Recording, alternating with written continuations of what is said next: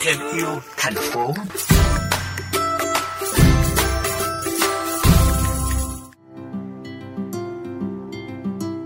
Trong nước thải sinh hoạt, chiếm phần lớn tỷ lệ là các chất hữu cơ, ngoài ra còn có một số chất khác như amoni, dầu mỡ, phosphor vân vân.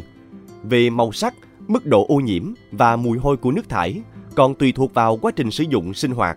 Đó có thể là nước thải từ hộ gia đình, quán ăn hay nhà hàng. Bàn đến những cách thức để xử lý nguồn nước thải sinh hoạt có khá nhiều lựa chọn. Sau đây là một số gợi ý tham khảo để quý thính giả có thể cân nhắc và thực hiện tùy vào tình hình thực tế. Một trong những cách thức được ưu tiên lựa chọn là xử lý nước thải bằng thực vật thủy sinh như tảo, bèo, các loại rong. Đây được xem là phương pháp thân thiện với môi trường, giúp lọc bớt những chất bẩn trong nước nhờ vào bộ rễ của các loại thực vật. Đồng thời, lá thực vật với vai trò che chắn tia tử ngoại, giúp các loại vi sinh vật sống sót, khử đi các chất độc có trong nước. Cách thứ hai là xử lý bằng phương pháp hóa học. Đây là phương pháp nhằm tách các tạp chất vô cơ có trong nước thải. Cụ thể, có thể khử trùng nước thải bằng các chất như clo, raven hoặc áp dụng phương pháp trung hòa độ pH trong trường hợp nước thải có độ kiềm hoặc axit cao.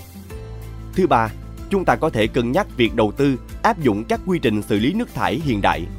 Công nghệ xử lý nước thải SBR, hệ thống xử lý nước thải bằng công nghệ MET hay nhiều hệ thống xử lý khác sẽ là những gợi ý hữu ích mà chúng ta cần kiểm tra kỹ thông tin về cơ chế hoạt động trước khi quyết định thực hiện.